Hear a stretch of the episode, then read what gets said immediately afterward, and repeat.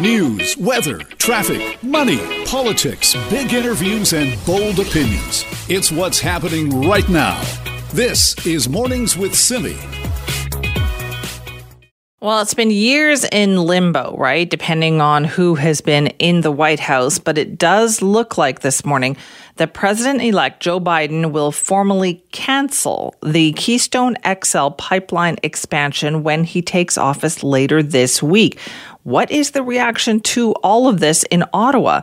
Joining us now is Global News national parliamentary correspondent Mike Le Couture. Good morning, Mike. Good morning. How you doing? I am good, thank you. So tell me, this news broke uh, yesterday. So, what has Canada's reaction been to this so far?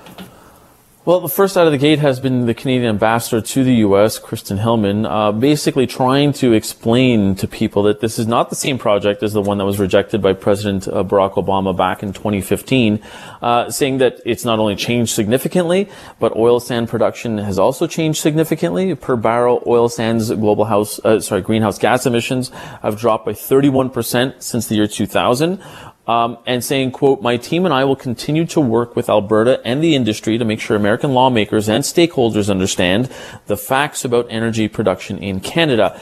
Um, and there's other statements going on as well. And you consider that you have uh, Jason Kenney, the Premier of Alberta, saying uh, that they renew their call um, on the incoming administration to show respect for Canada and the United States' most important trading partner, um, as Canada's, uh, sorry, as the U.S.'s most important trading partner and strategic ally, uh, saying that look, it's going to kill jobs on both sides of the border, weaken cross-border ties, uh, and Kenney believes it'll undermine U.S. national security by making um, the country, the U.S., more dependent on oil imports from other OPEC countries.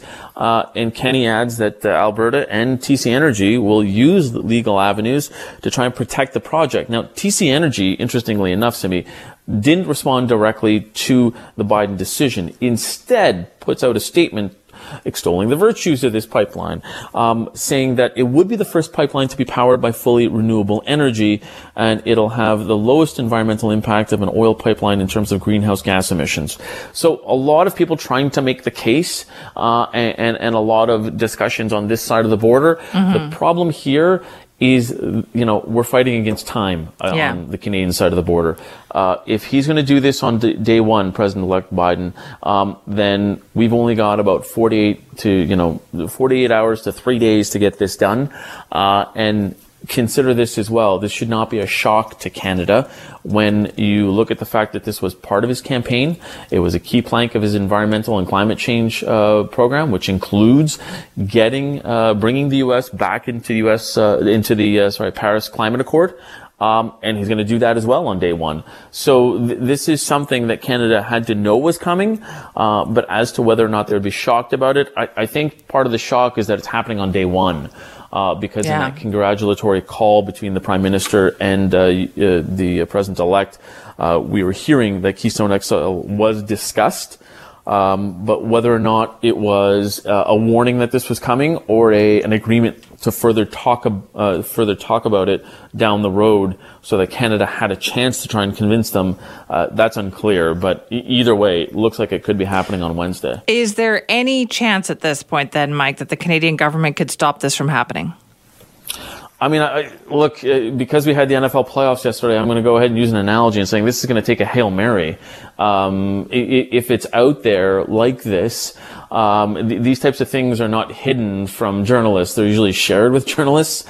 Um, and I don't think that this would be a trial balloon, but certainly, um, this is something that he campaigned on. And we all know politicians, they want to start ticking off boxes on campaign promises as soon as they can. And if you can do it by executive order on day one, uh, well, then you know he will. Now we know uh, U.S. Uh, President-elect Joe Biden's key focus is uh, fighting the, the, the pandemic, uh, COVID-19 pandemic. Um, so I don't know whether or not you know this will sort of wait till day two, but certainly for right now, it looks like it's on day one, uh, and it'll have to take a lot of lobbying and a lot of phone calls from this side of the border to that side of the border to stop this train from from taking off. All right, we'll see what happens. Mike, thank you. Thank you. Mike Le Couture, our global national parliamentary correspondent, t- talking this morning about the news that it looks like President elect Joe Biden could formally cancel the Keystone XL pipeline expansion when he takes office this week. That obviously will have uh, some pretty big repercussions right here in Canada, uh, particularly in Alberta, where they are already very concerned. This is Mornings with Simi. So there's some concern out there about some of the comments that Premier John Horgan made last week in regards to closing provincial borders, wanting to limit interprovincial travel. We've heard mayors on both sides. I mean, on this show, we spoke with the mayor of Revelstoke on Friday, where he said he would welcome this because he's very concerned about what he sees happening in his community. But then you talk to people in the tourism industry overall, and they say they are not happy about this idea. So joining us now with more on that is Vivek Sharma from the Tourism Industry Association of BC. Vivek, thank you for being back with us. You're very welcome, and thank you for having me. What did you think when you heard Premier John Horgan talking about limiting interprovincial travel? Well, you know, first I'll want to say that from an industry standpoint, we are in no way promoting or encouraging non essential travel within BC or from other provinces. That's not what we are saying. And the PM was not talking about limiting, he was talking about an outright ban. And from a long term perspective, uh, you know, a ban is going to be really very difficult uh, as we should not be judging people as to why they're visiting BC. You know, we're going to be pitting communities in one province against other, and the long term uh, perception of BC as a welcoming uh, community for our visitor economy is going to take a big hit. Right. And, and that's all that we are trying to, you know, advocate for. But clearly some communities are struggling with this, right? Like the mayor of Revelstoke told us he's got people coming from Alberta, Saskatchewan, and Manitoba. They're going snowmobiling. They're here on vacation and, and he's worried about his community. Uh, yeah, and I'm not going to comment on, on the mayor's position. What I can say is that multiple tourism operators across BC and I would, you know, say all of the tourism operators across BC have, uh, you know, taken some extreme measures in, in protecting the health and wellness of their guests and communities. Uh, we've heard stories of how some tourism operators have actually canceled reservations for people who are from uh, outside the province um, to comply with uh, with the advisory, which you know, as you would know, is an advisory. It's not a directive. So the industry is doing all it can all we are saying is that there are other ways to tackle this uh, apart from an outright ban. Okay, what are those other ways to tackle it then? Because it seems like people aren't listening. Well, you know, so we need to understand that travel is not the cause. You know, it is people's behavior. That's the biggest challenge over here is the behavior that people have. Um, and how do we manage that behavior? You know, we we we would love to work with the government in, in better messaging so that whoever is visiting our our province for whatever reason, not just tourism, but people you, you know that people come to our province because some people work here and live in other provinces, while some people live here and work in other provinces. How do we manage those? Um, where do we stand as a province in uh, rapid testing? How can that rollout be, uh, you know, scaled up? Uh, where is our long-term strategy on the vaccination? Those are the long-term solutions that we need to look at, and we would love to discuss, along with what is our communication plan for the restart of the tourism economy. Right. But you said, you know, you talked about human behavior. I mean, people, it is human behavior that people are not paying attention to the rules then. And some of them are still coming here. It sounds like the tourism industry would like us to say, oh, well, it's just a few people, so that's okay. No, like I said, you know, we as an industry are not promoting or encouraging non essential travel. That's that's that's what our position is, and we've consistently been on board with that since the start of the pandemic. But a ban is a very strong uh, statement, um, and as you probably are aware, that a ban also kind of, uh, you know, constitutionally we are not sure as to how that will work because the ability to travel across provinces for Canadians is one of our most cherished rights. Uh, and the, the long term effect, that's what our bigger worry is the long term effect of a ban on the uh, on on the uh, on the BC tourism industry and and how it is perceived uh, is is just going to be devastating. But what about um, you know locally people traveling? Like within BC, there's a lot of people who decided that they were going to vacation in their own backyard this past summer. Didn't that do a lot to support the industry? It did absolutely, and any any travel, you know, whether it is within the community or a little bit outside the community, it supports the industry. But we know that you know a, a twenty billion dollar industry, which tourism was in 2019, did not just survive on local travel. There is just not enough local travel within BC, uh, or even nationally to support that industry and uh, you know any of those kind of things like bans and everything it just further uh, pushes us towards the edge if we are not there already. Right. But what then, Vivek, what is a community like Revelstoke supposed to do then when people aren't listening and they feel like their residents are being put at risk? I, I will say the same thing again. You know, I mean, we, we would with the government, I think the key is messaging and influencing people's behavior. Um, and and as hard as it sounds, you know, we've we've got this uh, behavior of traveling in a certain way through centuries of traveling behaviors. You know, so I understand it's not easy to influence and change, but we have shown through the pandemic that it can be done uh, safely. You know, we saw it in the summer, we saw it in the fall that it can be done safely. So we just have to ramp up those um, those messaging and and those protocols and awareness around you know the protocols which various tourism industry operators have implemented in their respective businesses. Right. Doesn't it feel though like okay, we get the message here in BC, that's fine, but they're not getting the message in other provinces about not coming to BC. Clearly, what did get their attention was the premier saying this last week you know, I, I don't want to be discriminating about, you know, people in other provinces getting it or not getting it. And, and when we talk about a ban, that's, you know, one of our bigger worry is that we are pitting provinces against one another. And as as an industry which is based on the movement of people, you know, from one place to the other, uh, that's something that we just we are extremely worried about and and and, and it kind of uh, leads to, uh, like I said, you know, very long-standing uh, views being formed against British Columbia as a welcoming place for our travel industry. Mm. All right. Well, Vivek, thank you very much for your time. You're very welcome. Thank you for having me. Appreciate that. That's Vivek Sharma. He's chaired the Tourism Industry Association of BC. They don't like hearing Premier John Horgan talk about banning people from other provinces.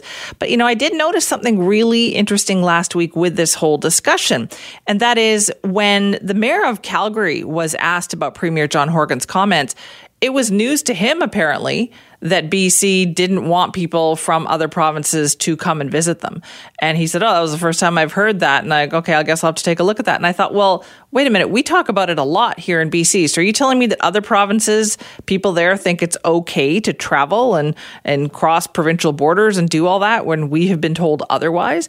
So whatever the messaging is, we may be getting it in BC, not necessarily the case in other provinces. So how do you deal with that situation? This is Mornings with Simi. Well, new information published by Global News this morning shows a trail of money and guns connected to the Nova Scotia killer Gabriel Wortman. So let's talk to Global News Halifax reporter Sarah Ritchie about what she has uncovered here. And don't forget, she's also the host of the podcast 13 Hours. That is a series that takes a closer look at the events that unfolded during that killing spree. Sarah's with us now. Good morning, Sarah. Good morning. So, what have you learned? Where did he get his money and his um, his guns from? Well, we've been trying to ask this question for months, of course, and, and one of the things that's come up for us over the course of the last several months is this connection to a man named Tom Evans. So Tom was a lawyer, a disgraced lawyer in New Brunswick. Uh, he worked in, in that field in the 1980s in New Brunswick, and he was a close friend of the Wortman family. He, we think, actually met Gabriel Wortman through his uncle Glenn. Um, he became close friends with Gabriel Wortman when he was about 15 years old, and Evans was about 19 years older than that.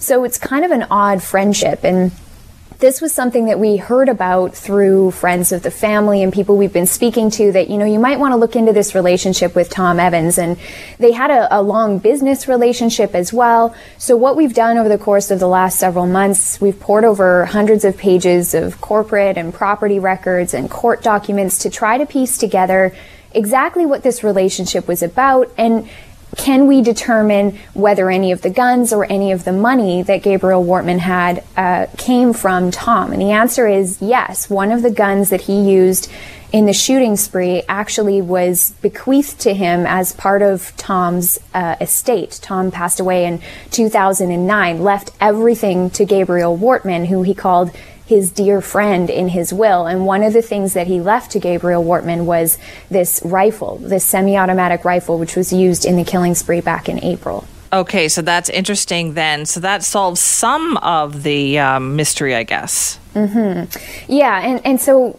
Wortman's relationship with Tom Evans is a link to more of the weapons. We can see this through court documents that police have recently filed and, and that media outlets, including Global News, have been fighting to unseal since May. Um, in a recent release of those documents, what we see is that a man who was a friend of Tom Evans met Gabriel Wortman about 25 or 30 years ago. This man, we don't know his name, but he lives in Houlton, Maine, which is just across the border from uh, New Brunswick. And this is a place where Gabriel Wortman frequently traveled across the border. Um, 15 times in the two years before the shooting spree, he went across the border there. This man told the FBI and the RCMP that he actually had two handguns go missing from his home. One of those handguns was used in the shooting spree. He said Gabriel Wortman took it and said he needed it for protection. He also told them that he hmm. gave Gabriel Wortman another pistol as a sign of gratitude for doing some work around his house. And then he told them a story about how uh, when Wortman was at his home about a year before the killing spree took place, that he uh, purchased through a, a gun show in what was called in these documents a quick and dirty deal, he purchased a carbine, uh, which was also used in the killing spree. And so, so that's why we say there's a connection between Tom Evans and this relationship. Right. It's, it's a mutual friend of theirs from whom he got two of the other guns. And in your story this morning, Sarah, that people can read at globalnews.ca, you really dive into the background of Tom Evans. What did you learn about him and how did you learn all that? Well, he's he's quite a character. You know, it was a it was a difficult thing to try to piece together when you know you're talking about two people who are both uh, dead and have you know in, in Evan's case has been dead for more than a decade. But we started calling people who practice law in New Brunswick. We started pulling court records, corporate records, property records, trying to piece together the connection. So we knew these two guys were connected through a company called Northumberland Investments. And we didn't really know what it was. Tom Evans actually founded this company in 1984. And then through the corporate records, we could see that Gabriel Wortman seems to take control of it in the mid 1990s, but we couldn't really figure out what happened there. There were some media reports saying that maybe Tom Evans had left this company and some properties to Gabriel Wortman when he died. Um, but according to what we've found uh, through all of these court records, what actually happened, according to Gabriel Wortman at least, is that Tom founded the company, uh, with another person. Wortman then bought the company from that other person, and Tom was no longer involved by the 90s. Um, it ended up owning two apartment buildings, one of which it owned when Tom bought it, and then the second one that Wortman purchased. He ended up selling those two buildings after Tom died um, because he told the court, well, I didn't have anybody who could take care of them. Tom Evans had been taking right. care of these buildings for me, uh, sold the two buildings and ended up with more than $230,000. So we started calling people too and asking them, you know, do you remember Tom Evans? And he was very memorable. You know, he only practiced law for less than a decade before his own criminal behavior actually mm-hmm. uh, resulted in his career ending. And Yet people that we spoke to remembered him really well. They remembered things about him. We were able to find court records that kind of piece together some of the story of Tom Evans, as well as speaking to friends right. of his. And it, yeah, it's a complicated story. It's one that I encourage people to read because it's it's something that I think will lend a little bit of insight into what happened in April. But it's also just really important to understanding, you know, how how all of this could have occurred. Right. Sarah, we will definitely check that out. Thank you so much for your time. Thank you. This is Mornings with Simi. Yeah, there's a lot of marine traffic in the waters around Vancouver Island. We know that, right? But it's always posed a serious threat to the marine mammals that live in and migrate through that area. So, what could be done about that? Well, there's some exciting news as the Canadian Coast Guard is launching something called the Marine Mammal Desk in Sidney. We're going to learn more about it now with Scott Rear, who's the Regional Program Specialist in Marine Communications and Traffic Services for the Canadian Coast Guard. Scott, thank you for being here this morning. Thank you for having me, Simi. So, what is this Marine Mammal Desk? So, the Marine Mammal Desk is a desk that's staffed 24 7, 365 days a year by a Marine Mammal Desk officer. And this officer uses various types of technology, such as radar, the automated identification system, which is like transponders for aircraft, but of course on commercial vessels. And they take that information along with sightings and observation reports they get from other agencies, such as Coast Guard aircraft that are flying over, Transport Canada aircraft, um, vessels on the water, such as Coast Guard vessels. We use lighthouses, commercial vessels themselves. They take all this information, they compile it, and they try to get a good picture of where the whales are, where commercial traffic is, and then they push that information out through a system called the Whale Reporting and Alert System, and that lets commercial traffic in the area know where the whales are and how to better plan their routes to try to avoid them. Oh, that's fascinating. That so this is something we've never done before. It's a lot of the information has kind of been out there piecemeal for a number of years now, but the Marine Mammal Desk was kind of seen as an opportunity to be a collecting house for that information and figure out some more efficiencies or better efficiencies on how to get that information out there. Okay, so theoretically, then, if uh, a ship sees, say, a pod of whales, that information would be relayed, and then what would the reaction be? Then you would hope that other ships would avoid that or steer clear or give a wide berth? That's kind of how it works, yeah. So we, the desk itself would get a report of a sighting of whales in a certain area. They would take that information and they would first push it out through some secure communications networks, and that would go to several enforcement agencies, again, such as DFO, Conservation and Protection, RCMP, Parks Canada. If they had any vessels in the area, then those vessels could go to that area of the sighting and act in any way they see fit. The information then gets sent out in what we call a sightings and observation report, and that's basically an email that goes out to a bit wider base of agencies. The information then again, like I said, is entered into the BC Cetacean Sighting Network. That gets pushed out through the whale reporting and alert system, and then that gets put in the hands of the mariners that need it. Okay, so what brought this about then, Scott? Why why is this a good time to launch something like this? Well, I think it's a good time because I mean we're seeing more and more pressure, like you said, put on marine mammals, um, not just the southern resident killer whales, but all marine mammals. Um, it ties in nicely with the mandate of marine communications and traffic services. Part of our mandate is to make sure that we protect the marine environment. And I think there was just a lot of interest in a lot of government departments to start working together and get this information out there. And was this something that, like, were there close calls, do you think, in years past? Is this something that has been needed? I think that we've all been made aware that there have been vessel strikes in the past. Um, and I think that we're seeing a bit of an increased shipping, as we know, um, as the Port of Vancouver does get a bit busier. So I think the timing was just right. Okay. So then, is, is there anything else like this in the world? Like, do other jurisdictions do this too? Not as far as I know. I mean, we do some work with the North Atlantic right whales on the East Coast, but there isn't a specific desk set aside to do this type of work, and they aren't using the sensors in the same way. Interesting. So then, is is the goal here to protect killer whales and orcas? Is that what the main idea is? It started out, I think, a lot with the interim order for the protection of the southern resident killer whale. So that's where the focus on this coast is right now. We're seeing a net benefit to all cetaceans out there. So the desk itself does take reports on all marine mammals, all types of cetaceans. Okay, so then do do ships have to do anything special, Scott, then to make sure they get this information? Um, so commercial vessels are signing up for the whale reporting and alerting system that is made available to them. We are looking at using some of our existing technology, the automated information system, and we're looking at ways to enhance using that. One of the options we're looking at is pushing a what's called a safety related message. So then that message we would either be able to push to either an individual ship or a group of vessels in a certain area and get that information up them to there a bit easier. Okay, interesting. So you could target them and say, hey, we notice you're in this area. Watch out for this. That's correct. Wow, fascinating stuff. Scott, thank you so much. Well, thank you for having me. Appreciate that. Scott Rear is a regional program specialist with Marine Communications and Traffic Services at the Canadian Coast Guard. They are undertaking something pretty big using all of their tracking equipment and communication services that they have for everything, you know, off the West Coast to track essentially marine mammal traffic. And when they see, you know, a pod of whales or whatever the case may be, they can put that information then out to all of the ships who are in that vicinity to say, hey, watch out for this, uh, whatever the case may be. Steer clear if it's a pod of whales, whatever it is, but essentially giving the marine mammals more of a wide berth through that area. As I said, they don't know of any other jurisdiction that is tackling it quite the same way. It's kind of cool. If you want to weigh in, simi at cknw.com. This is Mornings with Simi. Bit of a bombshell for Alberta Premier Jason Kenney and Saskatchewan Premier Scott Moe over the weekend.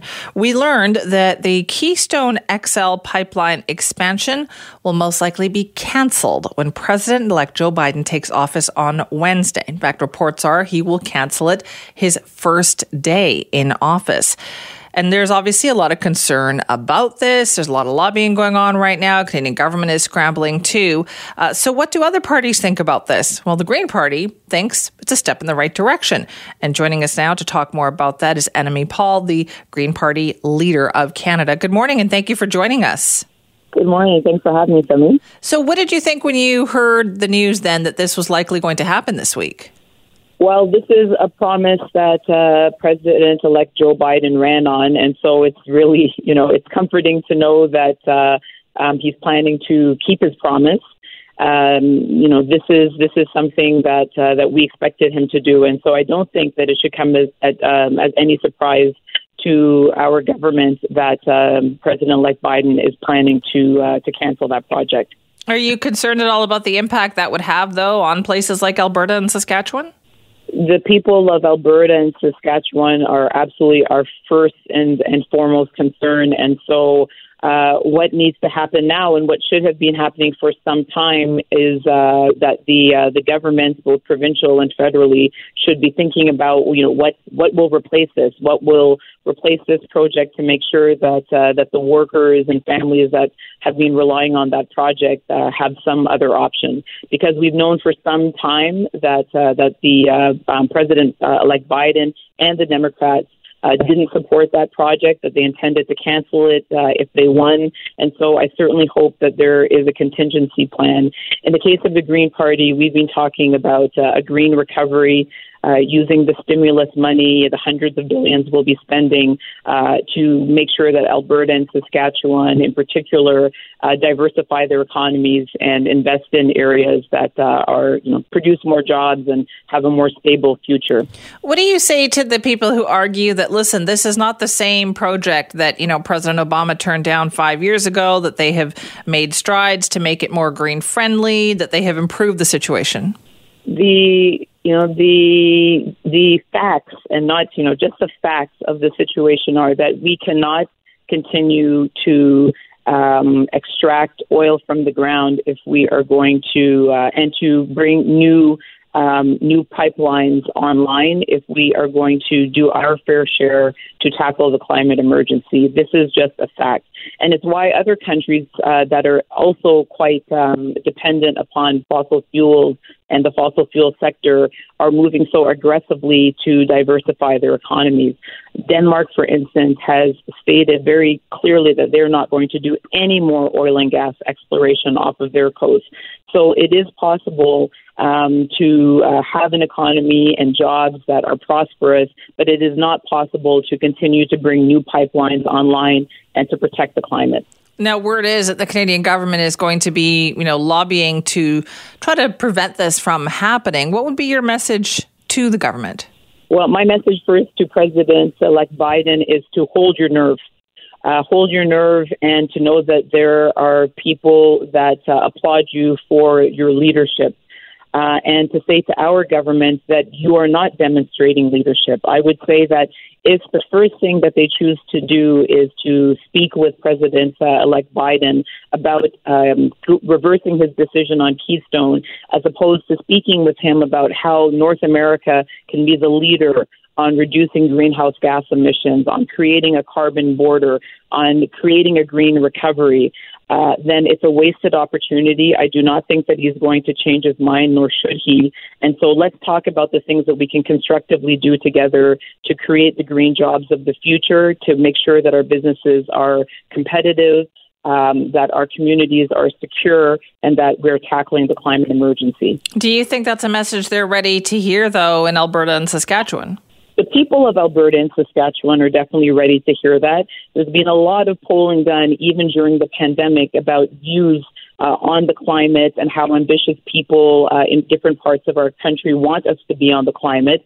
And people in Alberta and Saskatchewan have said first, very clearly, and with, with a high, you know, high percentage of um, of uh, of residents, they have said first that they want Canada to be ambitious on the climate. Uh, and second, that they don't believe that there is any competition or contradiction between having a green economy and being ambitious on the climate and the and the economy in general and the future of their jobs. So if there political leaders are listening to the people and not to the corporations, then they know that they have the mandate to be ambitious and to move towards a green recovery. All right. Well, thank you very much for your time on that this morning. Thank you so much. I uh, hope you invite me back soon. Mm, sure will. That's Annamie Paul, the Green Party of Canada leader, responding to the news about the incoming Biden administration in the United States preparing to cancel the Keystone XL pipeline permit. And the word is that they are going to do that on the first day they have in office, which would be Wednesday. Now, this kind of just came out in the last 24 hours, and you can bet that the Canadian government is scrambling to deal with this. Um, Alberta Premier Jason Kenney already saying he's very unhappy about this, expects the Canadian government to lobby hard to try to make sure that doesn't happen. Saskatchewan Premier Scott Moe also on board with that. So we'll see what happens, but clearly not the footing that many people wanted to get off on with the incoming Biden administration. People thought, oh, the relationship is going to get better. No, that's a thing we've always forgotten about. Is it Canada and the United States? We have a very close relationship. It is not always smooth sailing. You know, just look at softwood lumber. There's always something uh, that the two sides don't agree on. This looks like it's going to be the latest one of those. This is Mornings with Simi. Incredibly heightened tensions right now in the U.S. Capitol, and we can see that with an evacuation alert that was just issued a few minutes ago. Joining us now for what's more on what, what's happening there is Reggie Cecchini, our Global News Washington correspondent. Reggie, what's going on? Good morning, Simi. Uh, so uh, I would say twenty-ish minutes ago, there we heard the uh, evacuation bells go off across the street from us at the U.S. Capitol uh, with an alert that came out that said there was an external security threat. Uh, the we should point out that the inauguration rehearsals are actively, or at least were actively, underway uh, when this warning sign came out. we could see the National Guard start to run and put themselves in position. We know the media that was down on the U.S. Capitol has been escorted out of a tent. They brought been brought into a more secure secure space, and anyone who was kind of in participation of the inauguration rehearsal has also been evacuated. Uh, there's been a note that came out from U.S. Capitol Police saying an external security threat was located uh, under the bridge for I 295, which is the interstate just on the south side of the uh, U.S. Capitol. Uh, and people are being told to stay away from buildings, uh, exterior windows, and doors. We do know that there was a fire that was situated just around the interstate south of the U.S. Capitol that could be part of the reason mm-hmm. that this was put in place. But again, because tensions are so high right now, uh, even if this isn't related to a direct security threat, they are doing everything they can to ensure that they are uh, kind of practicing best procedures. Right. And we know even the inauguration on Monday or Wednesday is not going to be anything like what we've seen in, in past years, is it? No, and that is because uh, there are so many law enforcement personnel members uh, in D.C. right now. Twenty-five thousand plus national security, uh, uh rather National Guard troops. Uh, we have layers of Secret Service and D.C. police and police linked to the Department of Justice that are all trying to keep a barrier around the Capitol, while at the same time keeping a barrier around the barrier. Uh, and these kind of heightened security activities around the Capitol are what's leading to kind of a heightened security feeling for the rest of the district. And when you have a situation that takes place place like this in and around the Capitol grounds. Again, even if it may not be directly linked to it, uh, this is why we kind of get these heightened measures put in place. All right, Reggie, thank you for the quick update. Thanks. Appreciate that. Reggie Cecchini, our Global News Washington correspondent. An alert having just gone off about 20 minutes ago at the U.S. Capitol building. Uh, they called off the inauguration rehearsal that they were doing on the west front side of that building.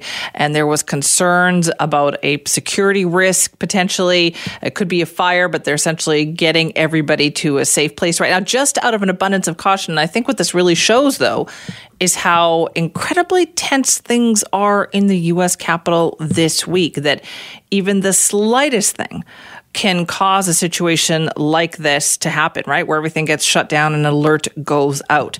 And that's going to be continuing all this week. And we will have complete coverage, of course, of the inauguration on Wednesday, uh, Wednesday morning, as a matter of fact, right here on the show. But we're going to talk more about what happened two weeks ago and the impact that that has had. Uh, we're learning more and more about the people who have been arrested, dozens of people that have now been arrested by the FBI.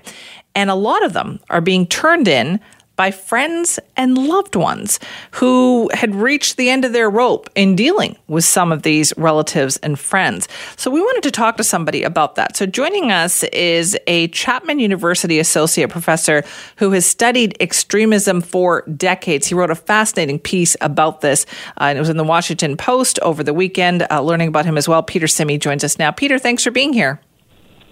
No, thanks for having me. Uh, now, this is a fascinating look that you did at sort of the relatives and the friends who are saying, listen, I recognize that person. What do you think got them to that point?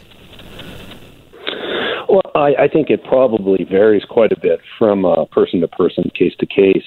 Um, but I, I think for most, um, you know, to to um, report a uh, friend or loved one to authorities, um, you know, it's not an easy thing to do and uh, there, you know, has to be a substantial, I think, amount of concern and worry about the safety of, of the person and, and others for for folks to, you know, call the FBI or, or uh, law enforcement um, in a situation like this. Of course, the government, after you know the uh, insurrection occurred, was asking for assistance and help in identifying the perpetrators. Uh, so that that request was was going out, and and uh, some some folks responded, quite a few.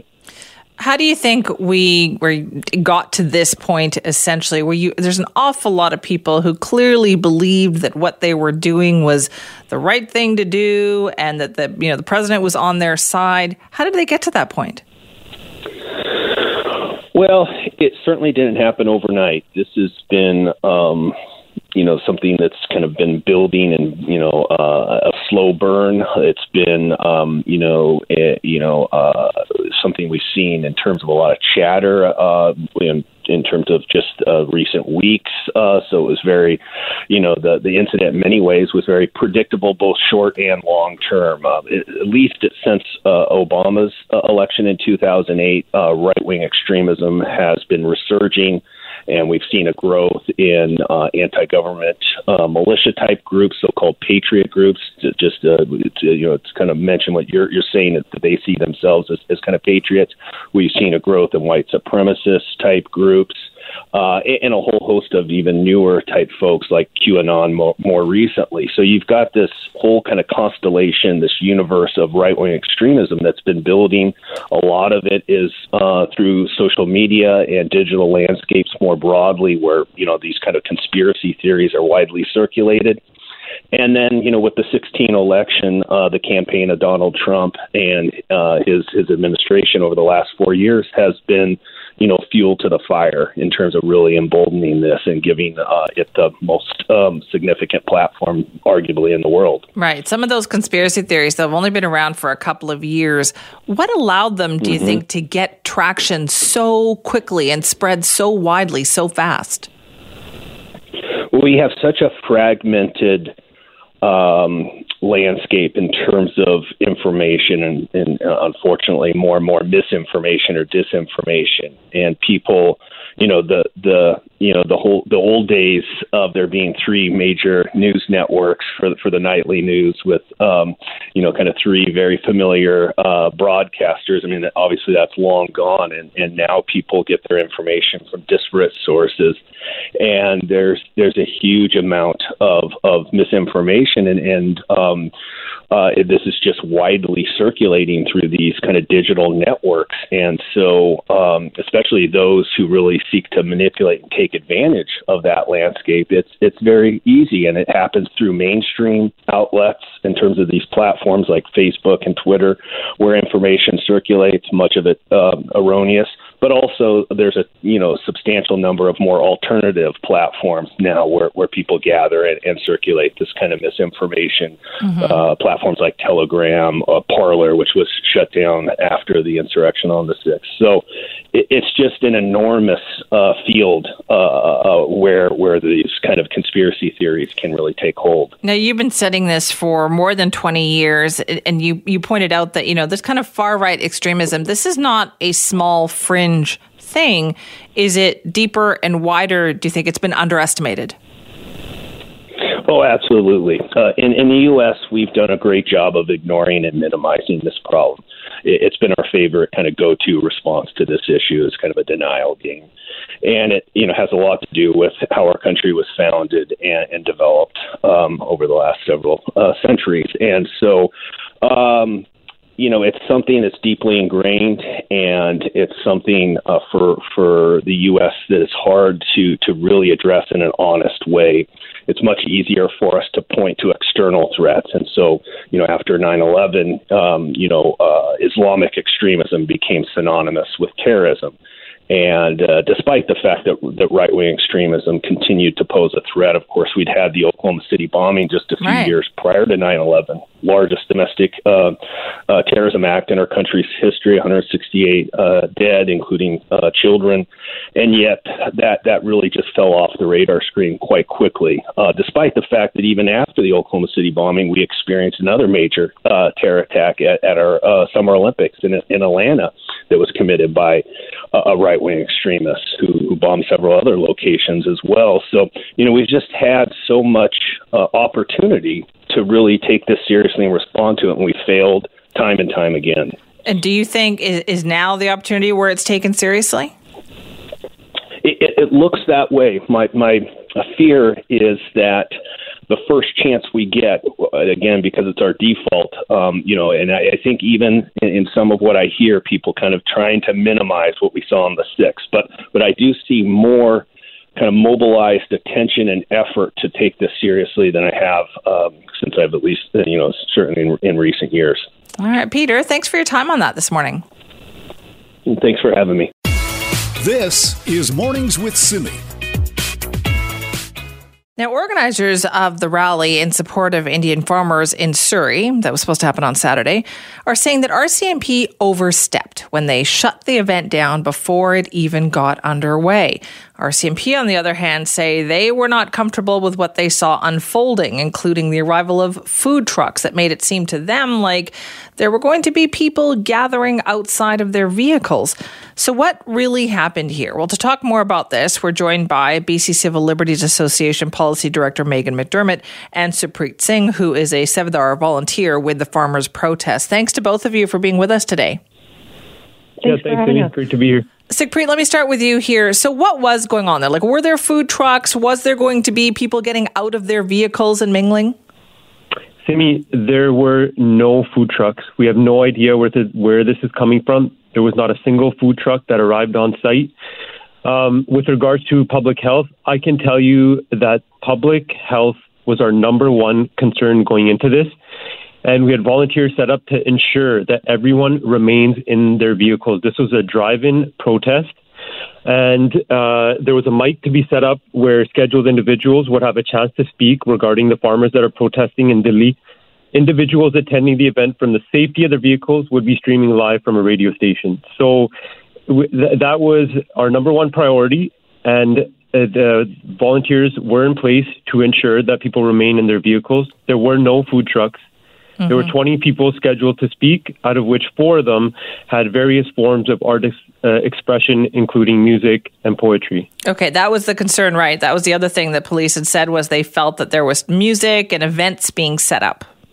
Mm-hmm. And look, the world's largest protest is happening in Delhi right now, and it's driven by the arts.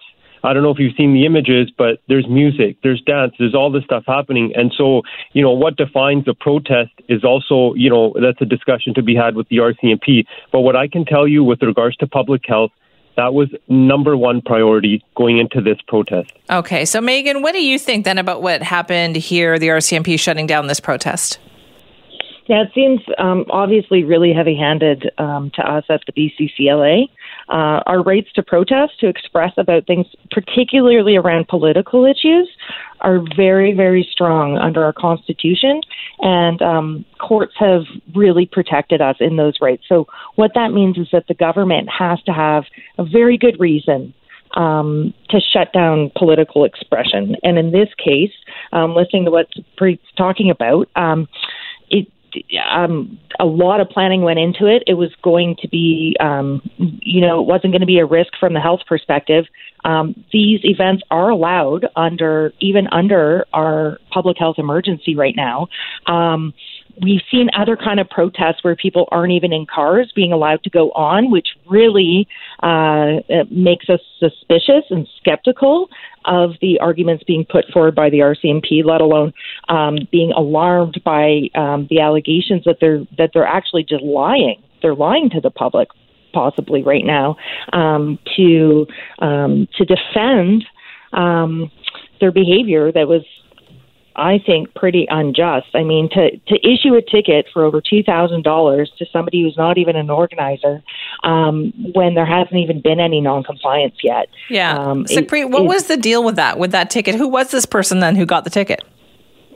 Um, it was a, a, another civil, another volunteer that received the ticket. Uh, that's about as much as I know. And other than showing up uh, to to to volunteer and attend the protest, nothing further had, had happened at that point.